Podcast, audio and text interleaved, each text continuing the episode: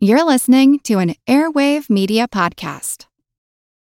Have you ever wished that you had a direct line to your pediatrician to ask all the questions that constantly crop up while parenting? We sure have. That's why we launched the Bites of Health podcast. Every morning, we'll answer a commonly asked pediatric question in five minutes or less. You can tune in while you're making your second cup of coffee or from the school drop off line. So be sure to tune in to Bites of Health, streaming now. Hello, and thank you for joining us for a mindful moment. There's never been a better time to build your mindfulness skills. Mindfulness not only improves your mental, emotional, and physical well being, but provides a foundation for remaining calm during stressful challenges and events. Through mindful thoughts and actions, we can do more than just survive life's challenges. We can continue to thrive. The key to becoming more mindful is simply practice. We hope this podcast will provide you with knowledge, inspiration, and motivation. Working together, we can learn and grow from any experience. So, let's get started. I actually ventured out last week. Other than just a small number of trips to the local grocery store, like many of you, I've been home for almost five months. I'm very grateful to have a home, to have a home office so that I have been able to continue working throughout the stay at home orders, and that I am healthy, so I don't want this to be misinterpreted as me not counting my many blessings. But I don't do anything fun. I am not one of those folks who think exercise is fun, unfortunately. I'm taking my walks or doing my workouts because I know it's important for my health, not because I think it's fun. I set up a kiddie pool and TV in the backyard as my own private resort on site. It's okay, but it doesn't really count as fun. Maybe relaxing, but not really fun. I decided last week that enough was enough. One of the activities I find really fun is to travel somewhere, stay someplace that is non conventional, and explore the area. With my options severely restricted, I chose a county here in Southern California that has the lowest infection rates anywhere around. I booked my stay at a 100 year old inn with access directly from outside to minimize contact with other travelers. A big plus is that the inn is across the street from the ocean which I also find fun. Thinking I had this all brilliantly planned out, I packed my swimsuit, my cooler, my beach chair, and seven masks so that I could wear a clean one every day. Upon arriving, I realized the beach scene wasn't going to work because while I love just lounging at the beach with a good book, I didn't think about public restrooms. I was not going to use one, so spending a whole day at the beach was benched on day one. I haven't been to a restaurant in five months, so that was number two on the list. I like finding funky or off the beaten track establishments and have had some wonderfully fun experiences here and in several other countries in the past. But looking for off the beaten track restaurants on this little jaunt didn't seem like the safest bet, so I found a restaurant downtown that had moved outdoors. It was nice to eat the first meal I haven't prepared in almost half a year, but it wasn't really fun.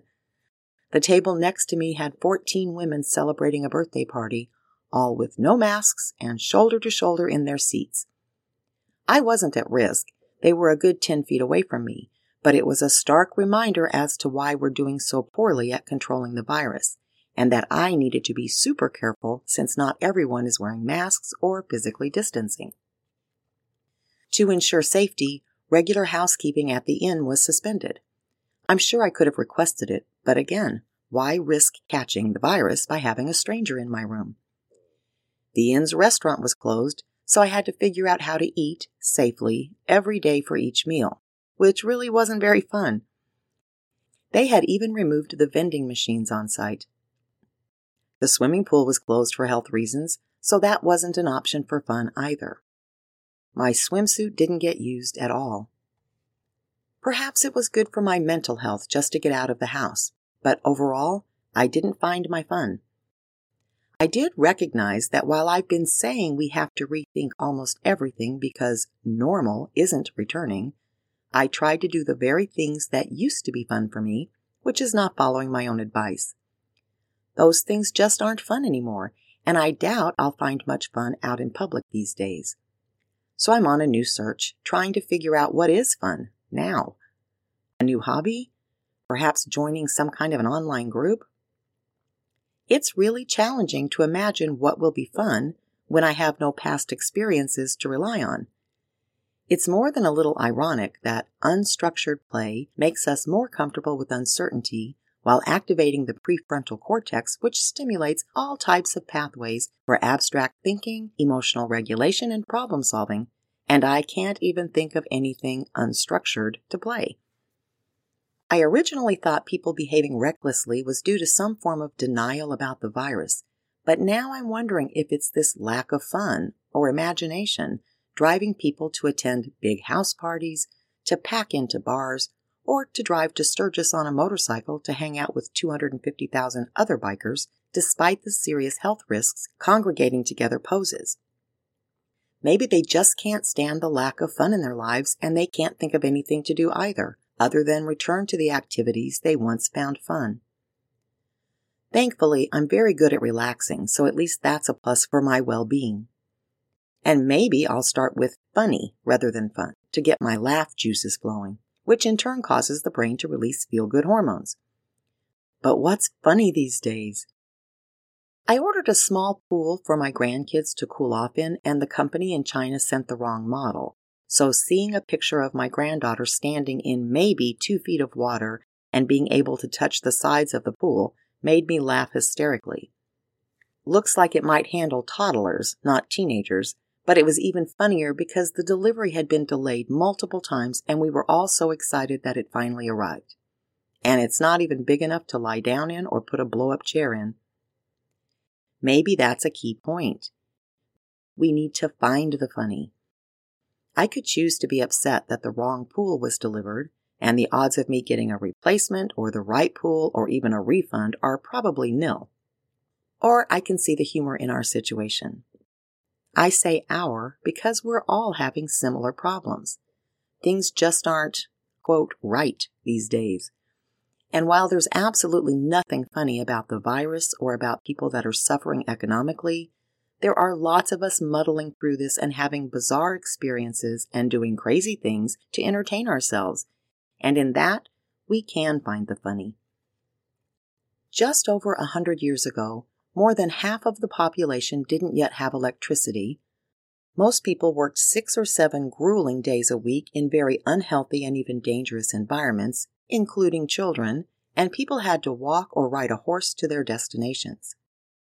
People around the globe suffered and sacrificed for four years during World War I, and less than 20 years later, six more years during World War II. Here in the U.S., citizens suffered through the Great Depression for around 10 years.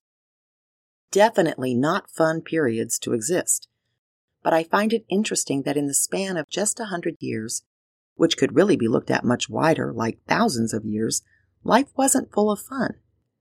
But we've rapidly shifted into a world where we're constantly entertained. We've created so many forms of entertainment over the past 50 years or so, we've never had to worry about being bored, alone, or to even have to think about how we could entertain ourselves. Sporting events, amusement parks, experiential restaurants, and no, I've never personally eaten blindfolded or naked, but it was available as an option. Mystery clubs, giant indoor malls, bars, travel excursions, skydiving, mega concerts, bungee jumping, and, well, the list is pretty endless. And now we're down to binge watching TV as the only thing feeding us entertainment, and we don't like it. We've obviously gotten a little spoiled and I even wonder if there's a part of our brain that might have gone dormant, the part that creates our own entertainment instead of relying on external factors to feel like we're having fun.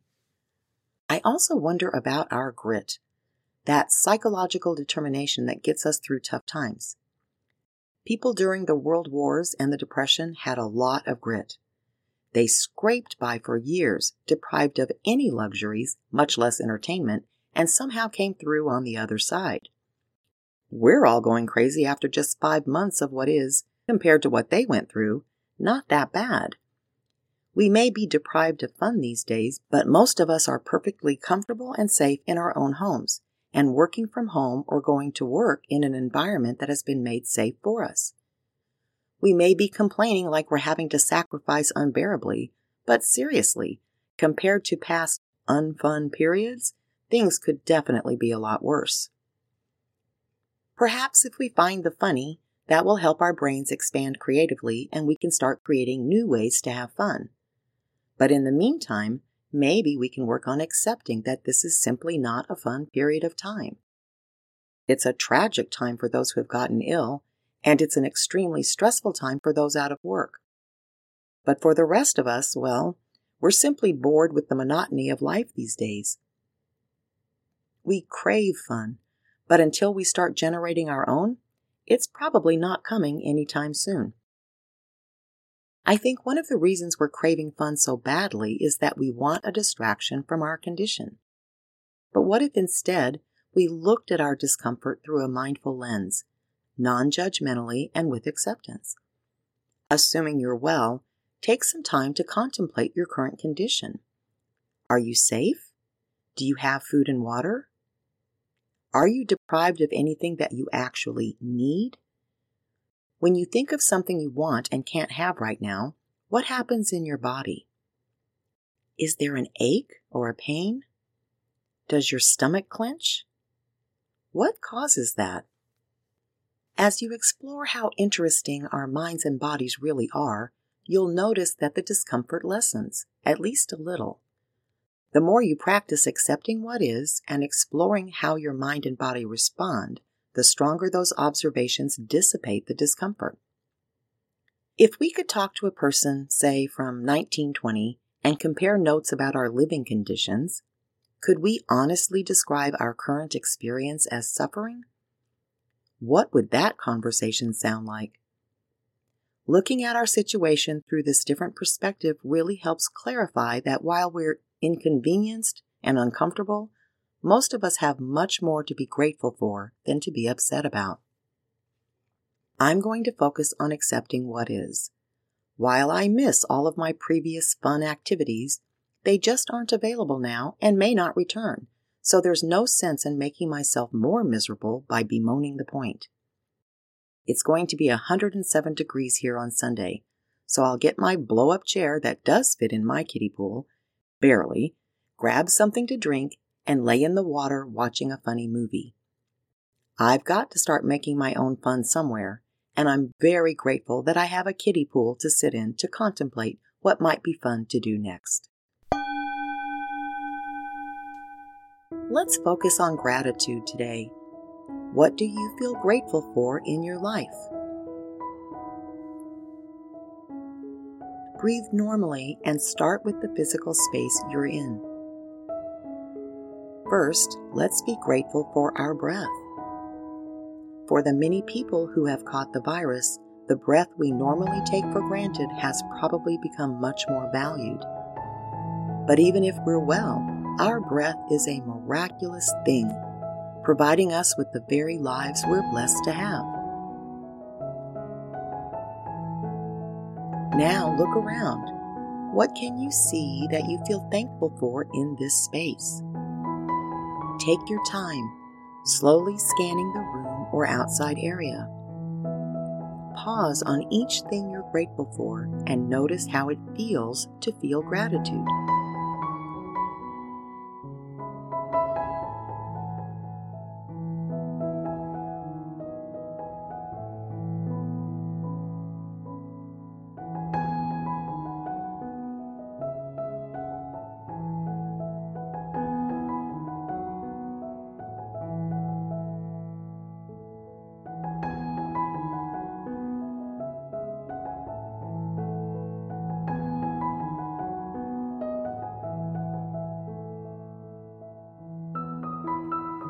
Consider the people in your life, whether you're able to physically be with them or not right now. Focus on one at a time and consider what you're grateful for about that person.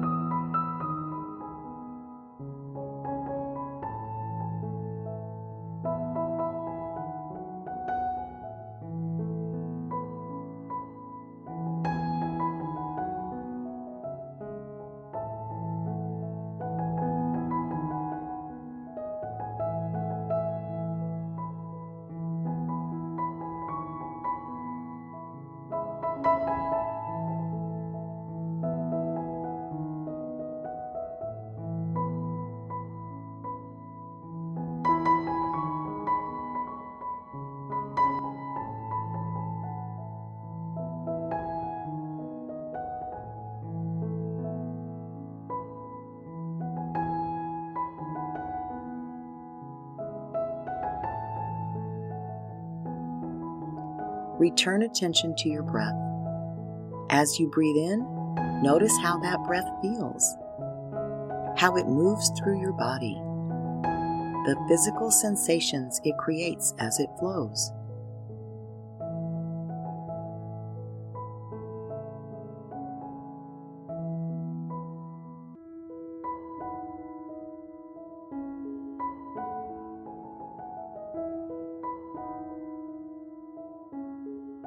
Hold the breath to a count of four, noticing where you feel pressure building in your body. Now exhale slowly, again noticing the sensations you experience as the breath flows out. Starting today, anytime you notice you're about to complain or that you're feeling discomfort, remember something that you're grateful for. It will help you stay focused on what is right in your world, which is a much better place to be.